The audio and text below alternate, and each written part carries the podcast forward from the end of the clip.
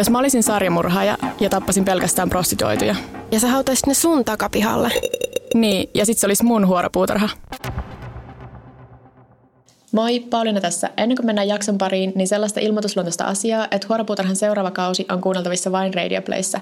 Eli jos kuuntelet tätä nyt Radioplayn sivuilta tai sovelluksessa, niin ei tarvitse tehdä yhtään mitään. Mutta jos kuuntelet jotain muuta kautta, niin helmikuusta alkaen Huoropuutarhan uudet jaksot ilmestyy vain Radioplayn puolelle, eli suuntaa sinne. Moi, me ollaan Justina ja Pauliina ja tää on Huoropuutarha. Moi, ja mä voisin kertoa ensin tässä jaksossa. Jep. Ja mulla oli viimeksi kannibaali, ja tässä jaksossa mennään samalla linjalla. Nimittäin mä kerron sulle Nikolai Tsumagalievista, Neuvostoliitossa operoineesta sarjamurhaajasta, joka tunnetaan sen metallisista kulmahampaista. Sulla on kyllä ollut monta näitä, näitä ne, ne on vielä ollut joskus kannibaalejakin vissiin Niin aiemmin. Siis mä just olin silleen, että tää on yksi osa lisää siihen mun Neuvostoliiton sarjamurhaajat-sarjaan, mitä mä taisin sanoa, että se olisi niinku trilogia. Mutta no tää on nyt silleen Niitä samalla... vaan on niin paljon. Niin. Tämä on samalla tavalla trilogia kuin Linnunradan käsikirja Liftareille on trilogia, viisiosainen trilogia, niin tämä on nyt neljäosainen trilogia. Okay. Mutta tosiaan äh, Nikolai Chumagaliev, tästä eteenpäin pelkkä Nikolai, koska toi sukunimi on semmoinen, mihin mä kompasin varmasti jossain välissä, äh, syntyi vuonna 1952 nykyisen Kazakstanin alueella. Ja Nikolailla vaikuttaisi olleen kaiken kaikkiaan aika normaali lapsuus, että sillä oli kolme siskoa, se tuli hyvin toimeen ihmisten kanssa. Sen perhe ei ollut rikas, eikä se lapsuus niin kuin Neuvostoliitossa joskus 50-60-luvulla ehkä muutenkaan ole semmoinen, mitä kuvailisi ihanteelliseksi. Mm. Mutta pointtina kuitenkin tästä puuttuu kaikki ne sarjamurha ja pingon niin kuin elementit. Joo. Että ainut se semmoinen surullinen fakta, mikä sen lapsuudesta tiedetään, on se, että jossakin vaiheessa sen lapsuutta sen hampaat vaurioituu ja se tarvitsee tekohampaat. Mä en löytänyt mistä, että miten niille hampaille kävi. Että oliko se sillä, että joku niistä siskoista jossain tappelussa löi ne ulos. Vai oliko se vaan, että koska hammashoito saattaa olla vähän huonommassa kunnossa niin kuin neuvostoaikaisessa Kazakstanissa. En tiedä. Ja sitten, mä en tiedä oliko tämä tavallista siihen aikaan, mutta ne sen hammasproteesit oli ihan suoraan vaan valkoista metallia, eikä niinku keraamiset tai minkäänlaiset Aika hurjaa. metalliset. Hmm.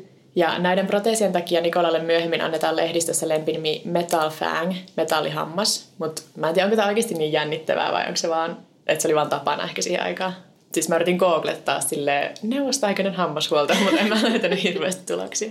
Ehkä se oli oikeasti vaan tapana, mutta se oli kyllä just semmoinen hyvä yksityiskohta, millä niinku retostellaan jossain lehdissä. Joo, varmasti. Ja just se, että saa semmoisen siistin lempinimen. Mm. Valmistuttuaan peruskoulusta Nikolai kävi rautatiekoulun, mitkä oli juttu Neuvostoliitossa. Siis ne oli periaatteessa kouluja, josta valmistuu rautatietyöntekijäksi, tyyliin kunnossapitäjäksi tai insinööriksi. Ja osa näistä kouluista on olemassa vieläkin, tällä 25 vuotta Neuvostoliiton hajoamisen jälkeen. Tosin ne on uudelleen nimetty yliopistoiksi, joilla on erityinen fokus liikennöintiin. Tämä ei hirveästi liity tähän Nikolaihin, mutta kun mä rupesin googlettamaan, että mitä ihmettä on rautatiekoulut, niin mä ajattelin, että mä jaan nyt sunkin kanssa sitä tiedon. Okay. Ehkä jossain pubivisassa tai jossakin joku kysyy, että mitä on rautatiekoulut Niin. ja onko niitä vieläkin olemassa. Mä pääsen päteä jossain Tervial-pursuitissa. Joo, Moskovassa ja Pietarissa on vieläkin niitä, jotka on perustettu alun perin rautatiekouluiksi. Ähm, Mutta sitten vuonna 1970 18-vuotias Nikolai kutsutaan armeijan leipiin. Ja palveluksen päätyttyä se ei palaa enää sinne rautatietöihin, vaan matkustelee ympäri Neuvostoliittoa tehdä vähän kaikenlaisia hanttihommia. Et se työskentelee muun muassa palomiehenä ja sähkömiehenä sellaisissa pienissä kylissä, että aina vaan mistä löytyy duuni, niin sitten menee seuraavaan kylään. Ja mä kuuntelin semmoisen podcastin kuin Alkila No Fila jakson tästä Nikolaista, ja siinä toinen niistä podcastin pitäjistä oli sitä mieltä, että Nikolai olisi todennäköisesti aloittanut murhat jo tässä vaiheessa, mikä ei munkaan mielestä ole mitenkään hirveän kaukaa haettua, koska just se, että muutti nopeasti paikasta toiseen, niin. eikä ollut pitkään Jos on missään. semmoinen drifter, mikä se on suomeksi, kulkuri. Niin, kulkuri, niin se helpottaa sitten sitä, että sä häviätkin nopeasti pois sieltä paikalta, jos sä teet jonkun rikoksen. Niin. Plus se asuu paikoistyyli ympäri Siperiaa ja Murmanskia, missä mä voisin kuvitella, että poliisivoimat on ollut aika pienillä resursseilla, joten jokaista epäilyttävää kuolemaa ei välttämättä tutkita murhana. Saatika sitten yhdistetä siihen toiseen murhaan, mikä tapahtuu jossain toisessa pikkukylässä silleen monen sadan kilometrin päässä. Mm. Ja sitten myös se, että kun nämä Nikolain tiedetyt murhat alkaa, niin ne alkaa suoraan aika väkivaltaisina ja niitä tapahtuu monta pienen ajan sisällä. Että ei ole semmoista eskaloitumista, vaan niinku aika suoraan nollasta sataan, mikä sekin olisi vähän viittaisi siihen, että voisi olla ehkä jotain aiempia, mistä me ei vaan tiedetä. Niin, mitkä on sitten, että se on niistä eskaloitunut eikä vaan yhtäkkiä, Niin. koska se on aika Niinpä. harvinaista. Ja niin kuin ehkä muistatte niistä aiemmista neuvostoliittomurhaista, mistä mä oon puhunut, niin ne uhrimäärät on usein korkeita, mutta sitten just vähän sille epätarkkoja. Mm. Et voi olla toki myös silleen, että ne uutiset ei ole vaan, niitä ei välttämättä käännetty englanniksi, niin mä en pääse lukemaan edes niitä, tai että joku muukin voi olla silleen siinä tiedon esteenä. Usein myös sanotaan ihan vaan, että poliisivoimat ei halua kertoa kaikista niin neuvostelusta tapahtuneista rikoksista, mikä siitä voi olla montaa mieltä. Ja me puhutaan siitä vielä kohta lisää. Okay. Vuonna 1977 25-vuotias Nikolai saa tarpeeksi reissaamisesta ja se palaa kotikaupunkinsa Kasakstanissa. Samana vuonna se saa kupaan ja trikomoniaasin, joka on myös seksitauti. Ja siis tämä on merkittävää sen takia, että kuppaan voi liittyä vaurioita keskushermostossa ja niin kuin, ö, neurologisia tai mielenterveydellisiä oireita. Mutta mun ymmärryksen mukaan nämä tulee kuveihin vasta, jos se tauti etenee aivokuppaan asti. Ja sitten penisiliini on kuitenkin yleistynyt jo joskus 50-luvulla. Niin olisi vähän outoa, että Nikola olisi kasarilla kärsinyt aivokupasta. Aivokuppa. Joo. Okei. Okay. Se on niin kuin, kun sä saat kupan ja sitten se pahenee se tauti. Siis ei enää, jos sä saat, niin kuin, ei nykyään kuppa leviä enää sille aivokuppaasti luulisin, ainakaan kovin usein. En, en, tiedä, mä, en, ole mä, en mä ole niin ikinä kuullut aivokupasta. Aa. Siis mä kun olin vaihossa siellä Irlannissa, niin mä, mä sain aivokupan. Ei vaan. Mä kävin semmoisen kurssin kuin Death and Disease, missä me puhuttiin niinku monta ihan luentoa vaan Aivokupasta. kupasta, vaan kupasta. Ja sitten just tässä kanssa, että koska se ö, ennen penisiliinin yleistymistä, niin sitten se saattoi kehittyä sinne asti, että siihen liittyy niinku mielenterveydellisiä oireita, mikä sitten vieläkin nykyäänkin tulee esille jossain tämmöisessä, mutta mun olisi erittäin vaikea uskoa, että sillä 80-luvulla olisi ollut aivokuppa. Kuka tietää, en ole lääkäri. Tästä voi laittaa minulle viestiä. Puhun mielelläni aivokupasta. Kaksi vuotta myöhemmin, tammikuussa 1979, Nikolai murhaa ensimmäisen kerran. Uhri oli nuori nainen, jonka Nikolai yllätti syrjäisellä tiellä siellä sen kotikaupungissa. Se on itse kertonut tästä ekasta murhasta, että viilettyään uhrin kaulan auki se joi sen verta, irrotti erinäisiä paloja ruumiista, viedäkseen niin ne mukanaan. Esimerkiksi sen naisen munasarjat, sydämen ja munuaiset. Mä en tiedä, miten munasarjat... No, Munasarjat. Mä en ehkä haluaisi miettiä, Tää- miten ne Yö. löytää ja saa irti. Ö, Nikolai kuvaili myöhemmin, että se vei nämä osat kotiinsa ja teki niistä mykyjä, jotka sitten söi seuraavan kuukauden aikana. Ja se kertoi myös, että ihan ensin se ei pitänyt ihmislihan mausta, mutta tottui siihen lopulta. Ja tästä ekasta murhasta puhuessaan se mainitsi myös, että söi kaiken mukaansa ottaneen itse, eikä tarjonnut sitä muille, mikä on sitten johtanut epäilyihin siitä, että se myöhemmin olisi tarjonnut ihmislihaa muille ihmisille. Kyllä tämä nyt selkeästi kuulostaa siltä. Niin, mutta sitten siitä ei ole niinku mitään vahvistettua tietoa, että olisiko se ollut totta. Mutta se on vähän niinku epäilyttävää, että sanot silleen, että tästä söin kaiken itse, en tarjonnut kellekään muulle. Mm. Silleen, mm. Tämä on aika epäsuora, tai niin kuin sillä sanoo epäsuorasti, että jo, Niinpä. jotkut muutkin on saanut sitten. Jep. Joka tapauksessa saman vuoden aikana Nikolai ehtii toteuttaa ainakin viisi muuta murhaa. Kaikki uhrit oli nuoria naisia ja se murhatapa oli samantyylinen, eli Nikolai aina otti niin kuin jotain osia siitä ruumista mukaansa syödäkseen myöhemmin. Ja näistä avataan rikostutkimuksia, mutta ne ei johda mihinkään eikä Nikolai jää kiinni. Saman vuoden elokuussa kuitenkin Nikolai vahingossa kännissä ampuu työkaverinsa. Ja tästä tapausta se saa vankituomion, ja vankilassa ollessa Nikolalla diagnosoidaan skitsofrenia, eli se aiemmat puhe siitä aivokupasta, niin musta tuntuu, että sillä vaan puhkesi ehkä skitsofrenia. Mm. Mahdollista. Mutta sitten ilmeisesti, ilmeisesti minkälaista hoitoa ei määrätä tai suositella, koska alle vuoden päästä se vapautetaan, koska tämän työkaverin surma todetaan, että se oli vahinko, että se ei ollut tarkoituksella tapettu. Ja vankilasta vapauduttuaan Nikolai jatkaa murhia samaan tahtiin kuin aiemmin, että se murhaa ainakin kolme nuorta naista ja kannibalisoi niitä ruumiita. Mutta ei sit yhdistetty tätä, että silloin kun se oli vankilassa, niin ne murhat yhtäkkiä loppu. Niinpä. Ja siis tää on just semmoinen tosi turhauttava, mikä on käynyt usein tämmöisissä, että sarjamurhaaja on vähän aikaa vankilassa ja sitten mm. tulee semmoinen selkeä tauko, mutta sitä tajutaan katsoa ehkä vasta myöhemmin, eikä niin. niin sillä hetkellä. Sitten joulukuun 18. päivä vuonna 1980 Nikolai pitää illalliskutsut ystävilleen, koska samalla kun se murhaa nuoria naisia ympäri kaupunkia, niin se jotenkin silti säilyttää tämmöisen eläväisen sosiaalisen elämän. Joo, joo. Niin kuin mä en pysty yhdistämään yliopistoa ja sosiaalista elämää. Mutta tota, nämä Nikolan ystävät oli kai vaan muutama paikallinen juoppo, jotka se kutsui syömään. Et mä en tiedä, onko se illalliskutsut välttämättä nyt ihan Okei, oikea koska sanoit illalliskutsut, niin mä olin heti silleen, mä mainitsin Hannibal Lecterin viimeksi, mutta silleen mä näin semmoiset fansit. Joo, ei, tää oli enempi silleen pari juoppoystävää Joo. tulossa syömään. Tosin, en tiedä. Ja sitten tota, tämä Nikolan illallinen saa ikävän käänteen, ja siitä, että mikä se käänne on, on kaksi täysin eri tarinaa. Okei. Ja mä en oikeasti tiedä, että kumpi näistä olisi luotettavampi, koska nämä vaihtelee ihan silleen lähteiden mukaan. Mutta toinen tarina kertoo, että kun ne vieraat saapuu sinne asunnolle, niin ne löysi Nikolain keittiöstä nuoren naisen pään ja soitti poliisille. Toinen versio, joka mainitaan useammassa ehkä vähän luotettavammassa lähteessä, on, että kesken järjestämänsä illallisen Nikolai pyytää yhden vieraista juttelemaan sen kanssa toiseen huoneeseen, murhaa sen vieraan siellä ja samalla kun muut vieraat on vielä paikalla, alkaa paloitella sen ruumista. Ja sitten tässä versiossa joku illallisvieraista kuitenkin sattuu niin kuin avaamaan se huoneen oven, kauhistuu, vieraat juoksee ulos asunnosta ja hälyttää poliisin paikalle. Mutta just se, että mi- mistä syystä ne poliisit hälytettiin paikalle, niin se on muuttunut niin tuossa. Okei. Okay. Kaksi ihan erilaista, mutta ihan yhtä lailla Niin. karmeata vaihtoehtoa. Ja johtaa periaatteessa kuitenkin samaan tilanteeseen, koska sitten paikalle saapuu poliisi ja ne löytää Nikolain paloittelemasta ruumista täysin veren peitossa ja ilmeisesti järkyttyy tästä näystä niin pahasti, että Nikolai ehtii pakenemaan jalan. Ja parissa lähteessä mainitaan, että se Nikolai pakeni poliisia jalan alasti, mutta mä en täysin ymmärrä miksi se olisi alasti, ellei se halunnut vaan suojella niitä sen vaatteita. Niin. Se voisi olla ihan... Tai sitten toki, jos se oli jotenkin osa sitä sen niin kuin, murhafantasiaa, tai niin kuin, se liittyi siihen sen, miten se halusi murhata ne ihmiset ja paloitella ne, en mä tiedä. Kuitenkin seuraavana päivänä Nikolai saadaan otettua kiinni, koska se oli mennyt piiloon serkkunsa asunnolle, mikä on aina silleen tyhmä veto, että jos sua etsitään jostain rikoksesta, niin menet silleen sukulaisen luokse piiloon. Mutta kuitenkin. Nikolai oikeudenkäynti pidetään vasta vuotta myöhemmin. Sitä syytetään seitsemästä murhasta, vaikka siis sitä epäillään ainakin yhdeksästä, mutta seitsemän oli vahvaa näyttöä. Mutta koska Nikolailla oli se aiempi skitsofrenia-diagnoosi, niin se todetaan syyntakeettomaksi ja vankilan sijaan lähetetään sairaalaan pakkohoitoon Uzbekistaniin. Ja tämä ei lopu tähän, sillä kahdeksan vuotta pakkohoidossa oltuaan Nikolai pyytää siirtoa toiseen sairaalaan. Siirto hyväksytään ja matkalla sinne uuteen sairaalaan Nikolai karkaa. Se vaikuttaa hävinneen kuin tuhka tuuleen. Tää on niin Hannibal. Joo. Tämä vielä jatkuu. Nikolai onnistuu piilottelemaan viranomaisilta kaksi vuotta, kunnes se lopulta löytyy piilottelemasta Uralvuorilta. Eli vaan jossain vuoristossa piilossa. Miten se löydettiin? Siis etittiinkö sitä aktiivisesti sieltä vai löydettiinkö se sattumalta vai mitä ihmettä? Ainakin yhdessä lähteessä mainittiin, että sitä, se olisi nähty Moskovassa. Ja sitten siellä joku olisi ollut silleen, hei, toi on toi. Toi on toi, joka asuu vuorilla. Niin. ja sitten tässä oli tosiaan se, että poliisi ei kertonut niin kuin, ihmisille, että hei, meillä on sarjamurha ja muuten hukassa, mikä on vähän silleen... Mm.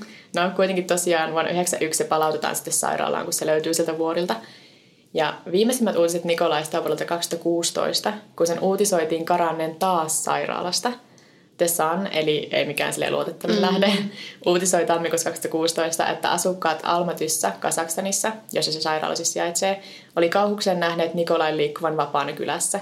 Tämän väitet- väitetyn karkaamisen aikaan samalla alueella oli kadonnut 22-vuotias nainen, Saida Askanova, ja monet uskovat, että Nikolai liittyi siihen.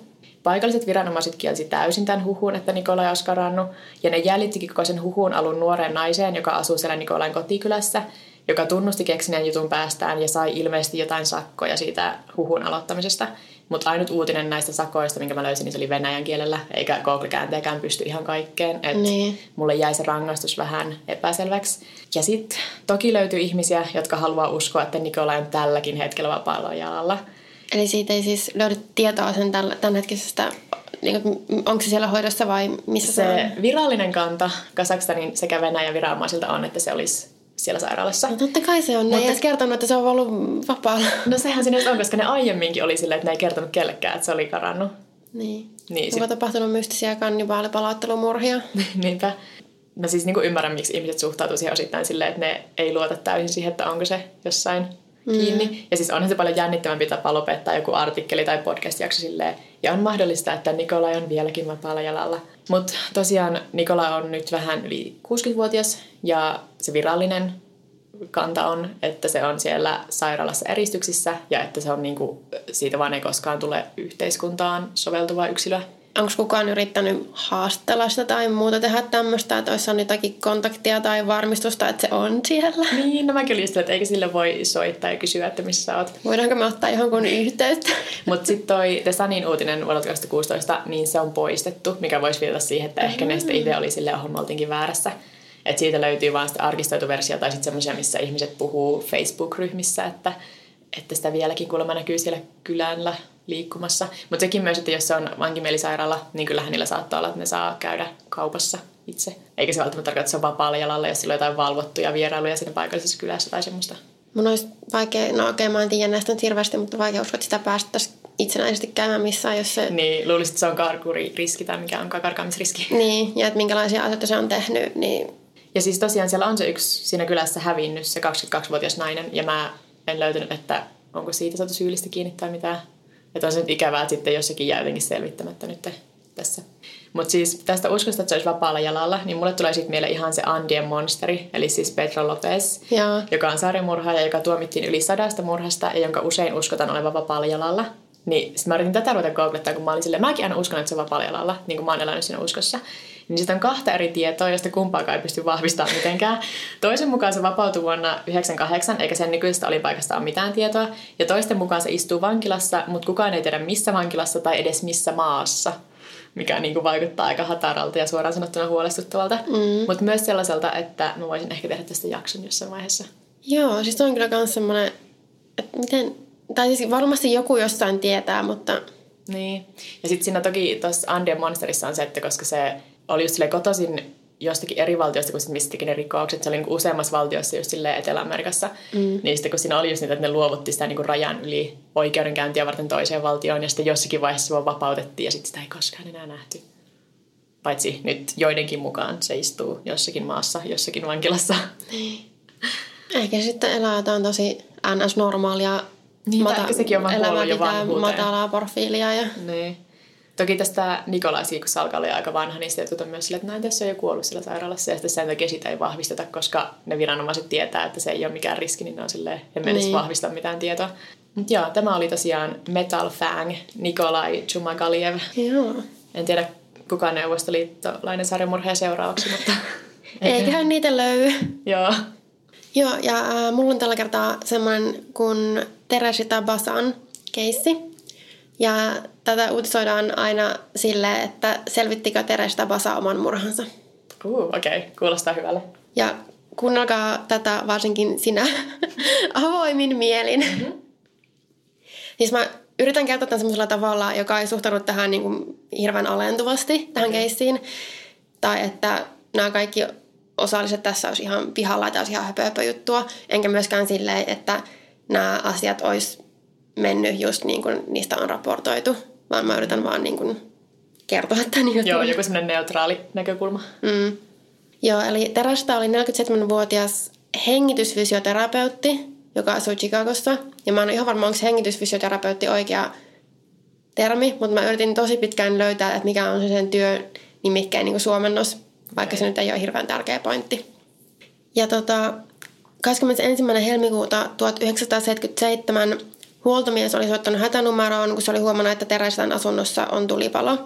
Ja sieltä löydettiin Terestan ruumis pattian alta ja se pattia oli siis tulessa. Mutta se ei ollut siellä tulipalossa, vaan sen ruumis oli alaston ja sen rintaan oli isketty veitsi. Ja ensin tämä niin vihjasi siihen se, että se oli alasti, että se olisi myös raiskattu, mutta sitten ilmeisesti ruumiin avauksessa selvisi, että ei ollut tai sitten ei löytynyt mitään jälkiä. Ja Chicagon poliisi alkoi tutkia Terestan murhaa, mutta mitään todisteita tai johtolankoja ei aluksi löytynyt, joten se juttu on edennyt ja se tutkinta sitten vähän niin kuin kuoli. Mutta kaksi etsivää Joseph Stachula ja Lee Eplen tutkista juttua, tai se oli kumminkin avoinna se mm. jutun tutkinta.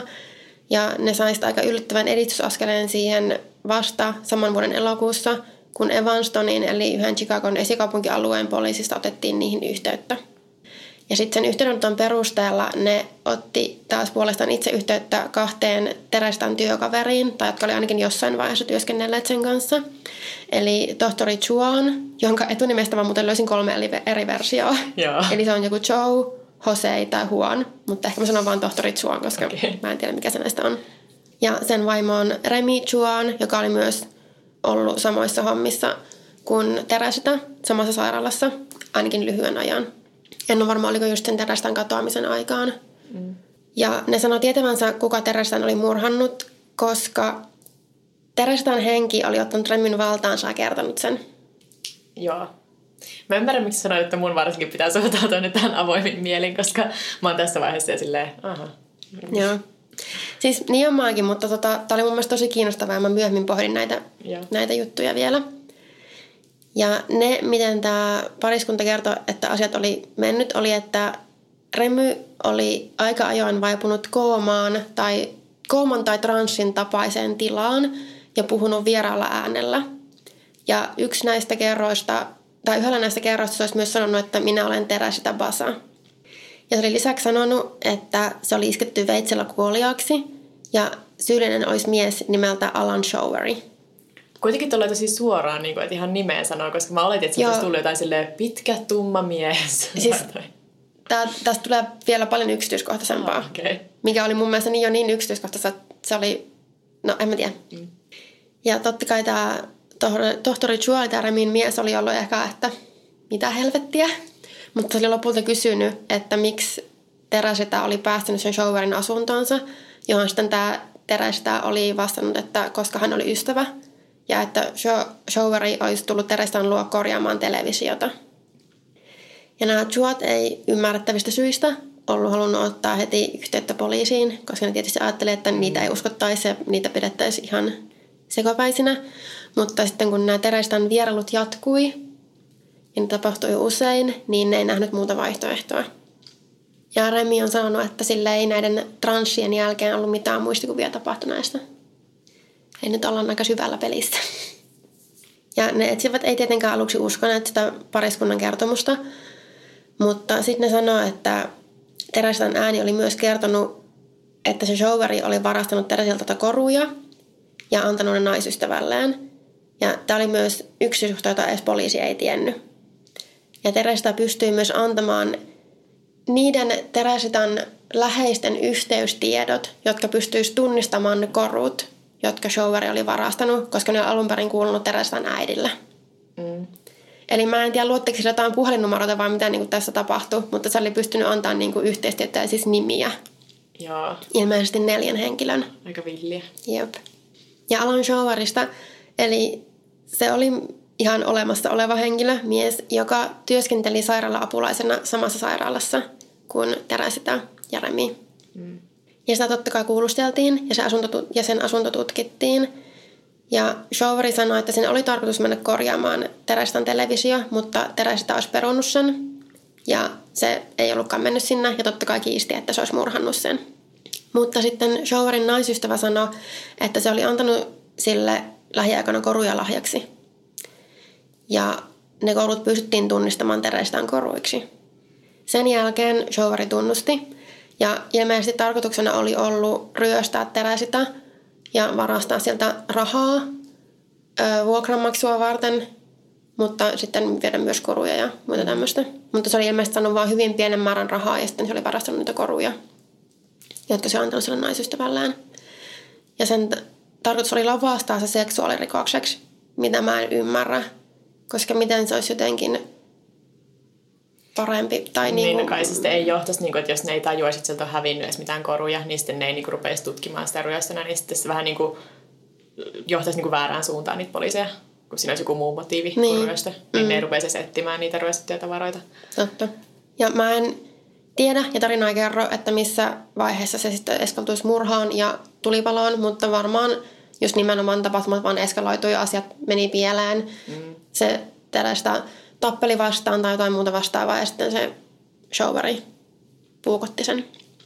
Tämän jutun oikeudenkäynti alkoi 21. tammikuuta 79 ja oikeudenkäynnissä showeri taas sanoi, että se oli vaan pilaillut tunnustaessaan tämän murhan. Joo, se oli vitsi.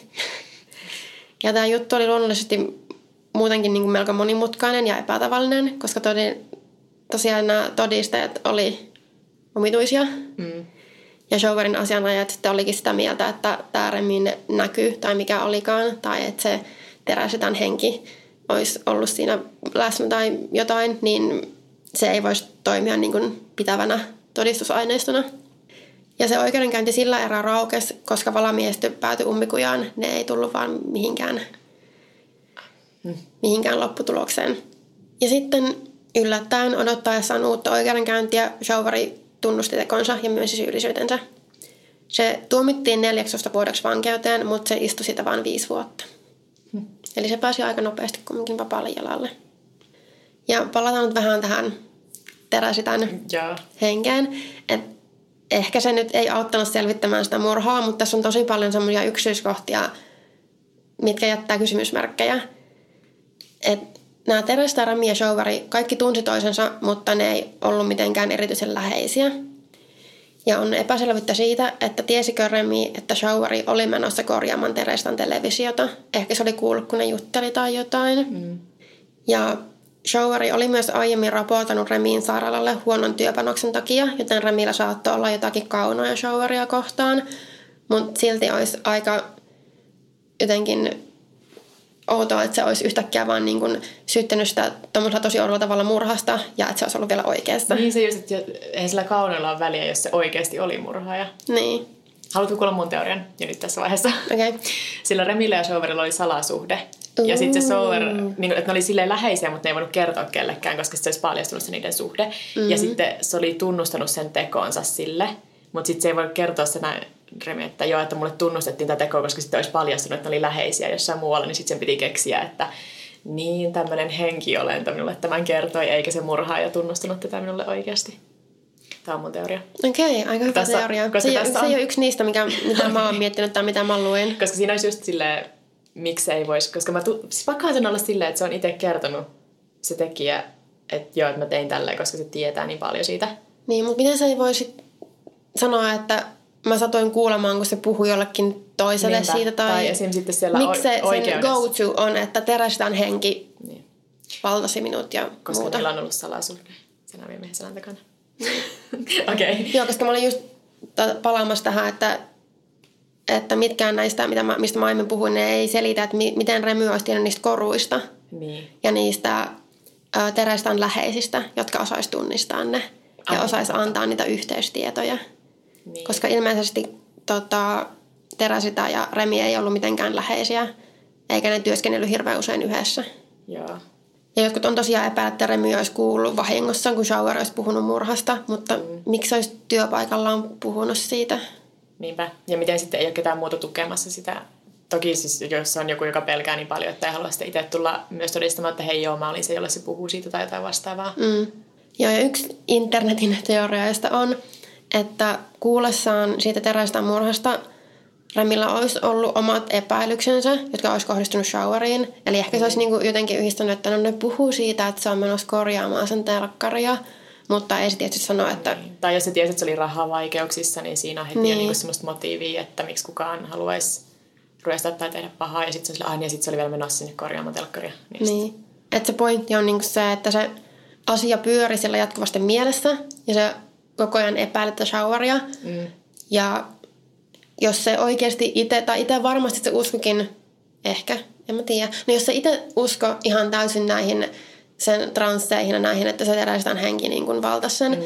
niin se voisi esimerkiksi johtua jostain, että se olisi saanut niin kuin unihalvauksen kaltaisia tiloja, missä sille olisi tapahtunut noin asiat. Että yksinkertaisesti sen alitajunta olisi ollut niin täynnä tota juttua, mm. että se sitten valitsi tuommoisen kanavan, mitä kautta niin. se, toki se on tärkeää, että jos se itse uskoo tämmöisiin transsitiloihin, niin, niin sitten se uskoo myös siihen, kun sillä on kova stressi päälle ja sitä ahistaa, niin sitten se on olen transsissa. Niin, että mä niinku, voisin uskoa tuohon, että jos se itse uskoo siihen tosi mm. vahvasti, mm. niin sitten ihmismieli pystyy tekemään aika ihmeellisiä asioita. Mm. Joten se on voinut niin kuin itse sitten ruokkia sitä. Mutta noin yksityiskohdat on kyllä tosi vieläkin vähän hämärän peitossa, että miten se on just tiennyt niistä koruista ja niistä henkilöistä, jotka tunnistaisi ne korut. Et mitä mä koitin miettiä, niin olisi ehkä, että se on joskus jutellut no, sen terästän kanssa töissä jostain ihan normijutuista sen terästän perheessä tai tämmöisestä mm. jostain, että no hei, niin mulla on tämmöisiä perintökoruja, jotka mun äiti jostain Ranskasta sai ja, Niinpä. ja sitten ne on niinku jäänyt sen mieleen ja ne on siellä jossain, se ei itse muista, että se niinku on edes kuullut nämä asiat, mutta se niinku tulee sillä jotenkin alitajuisesti, en mä tiedä. Niin. Ihan hyvin toivalla joku, että ne on keskustellut jostain, joku toinen on kehunut toisen korua ja siitä mm. on tullut puheeksi. Mä uskon vieläkin mun... Ja ne oli vissiin molemmat, ne oli Filippiiniltä, että ehkä niillä oli kumminkin ne vähän niinku pondas jostain tämmöisistä niin. jutuista. Niinpä. Ja kyllä sitä yllättävän paljon tietää semmoista hyvän päivän tutuistakin. Niin. Niitä vaan silleen, koska niitä on järjesteltyä aivoissa semmoisen, tämän verran tiedän tästä ihmisestä, niin. mutta sitten se tulee puheeksi. Niin mutta sun aivoissa on se tieto, mutta mm. se ei vaan niinku silleen sun jotenkin Niinpä. muistissa. Mutta sitten tässä on, se mikä mua nyt vähän harmittaa on se, että jos se esim, no aika se oikein, ensimmäinen oikeudenkäynti toki meni jo pilalle, mutta sitten jos se vaikutti vielä siihen, että se vankitoimi oli lyhyempi, että jos siihen vaikutti se, että se sen tunnustus oli tuommoinen kummallinen transsitila, eikä se, että se olisi en mä tiedä, koska eihän se valehtele, jos se itse uskoo siihen, että se oli jossain transissa. Mutta niin. jos siinä olisi joku, että se olisi jos kuullut kun... sen puheen, tai jos siinä olisi se, mitä mä epäilen, että se olisi millaista salasuhde ja se on tunnustanut mm. sen sille, niin sitten se olisi voinut saada pitemmän tuomion, jos se olisi kertonut jonkun vähän semmoisen uskottavamman tai helpommin lähestyttävän selityksen, niin olisiko se vaikuttanut sit siihen tuomioon, minkä se sai lopulta tästä murhasta? Mä en tiedä, kun se kumminkin sai 14 vuotta, mutta niin. että sitten se, miksi se istui sitä vaan viisi, ei varmaan niin liity noihin asioihin mitenkään, vaan johonkin muuhun, ja mä en sitten löytänyt mitään enempää tietoa. Varmaan mutta tuli tota, ensikertalaisena ja hyvällä käytöksellä. Niin. Ja ei ollut, että oli niin tyylin tappo, eikä niin, murha. Niin, ei ollut harkittu, vaan just ryöstön yhteydessä eskaloitunut. Niin. Mutta mä, mä, siis mä en mä, tiedä. Mä en luota mihinkään näihin transitiloihin, mutta sitten tosi just silleen, että siinä on pakko olla joku toinen, mutta saako sitä ikinä tietää, että mikä se sitten lopulta oli, varsinkin jos se itsekin luulee, jos se itsekin uskoo, että se oli transitila ja ne tuli jostain se alitajunnasta just jostain, että se on muistanut jotain, että se on kuunnellut niitä ja siis, silti siinä on kyllä niin paljon. En tiedä, okei, okay, uusi teoria. Okay. Se oli itse mukana siinä ryöstössä ja se oli siellä paikalla, kun se tapahtui. Ja sen takia se tietää kaiken siitä. Mahdollista. Kaikki on mahdollista. Ja on myös niin kuin sanottu, että se siksi ei uskaltanut ehkä mennä suoraan sille poliisille sanomaan, että hei, tämä showeri on syyllinen, koska nämä, nämä, nämä asiat, että olisi, että se olisi pelännyt sitä. Mm. Ja miettinyt, että entä jos niin kuin se, että se jotenkin ilmiantaa tai raportoi sen showerin ei johdakaan sen pidätyksenä tuomioon. Että jos se onkin sitten vaan vapaalla jalalla, niin se kostaa. Että jotenkin parempi muuten herä, nostaa hirveä haloa ja niin. sanoa, että en se ollut minä, vaan se oli Teresita. Jotenkin ohjata sille epäilykset siihen sen henkilön suuntaan. Niin sit en mä tiedä. Mä koitin miettiä tätä ja mä en tullut mihinkään hirveän järkevään tai tyhjentävään lopputulokseen. Niin. Ja sitten mä vähän, mä mietin äsken kanssa sitä, että okei, jos tämä tapahtuisi tänä vuonna, niin sitten kun sä näkisit, että sun kumppani alkaa mennä johonkin transitilaan, niin mä varmaan ensimmäisenä silleen, mäpäs kuvaan tästä videoa ja näytän sille aamulla, että lolkata, mitä sä teit yöllä. Niin sitten sekin muuttaisi niin. niin sitä, koska sitten sitä luultavasti olisi tylin tallennetta, että jos on jossain tuommoisessa transtilassa. Mutta sitten tokihan on vieläkin ihmisiä, jotka tyylin puhuu kielillä kirkossa ja niistä kuvataan videoita ja sitten se on okei se vaan esittää, että se puhuu kirkoskielillä. Niin. Että ei se tavallaan Kyllä muuta sitä. Just katsoin nokkari, missä joku pappi tota, niin kuin, siis manasi jonkun naisen, johon oli mennyt demoni. Ja se oli, siis se oli tosi hurjan näköistä, koska se nainen puhui just semmoisella tosi tyylin möreillä äänellä huusi kirkuja potkia. Niin kuin. Niin. Uskonnaton villihuume. Tota, Hot take. Tästä? Joo. Tämmöisiä uusia mielipiteitä, että tulee varmaan aiemmin kuullut tätä. Ö, oliko meillä muuta tähän jaksoon? Ei vissiin. Okei. Okay. No, meillä voi laittaa sähköpostia huoropuutarha.gmail.com tai sitten voi laittaa viestiä Instagramissa tai Twitterissä. Mä oon at Pauliina Kiero. Ja mä oon at Vekepekoni. Ja sitten meillä on myös meidän podcastin oma Instagram, mikä on ihan vaan at huoropuutarha. Jep. Kiitos, että kuuntelit. Heippa! Heippa!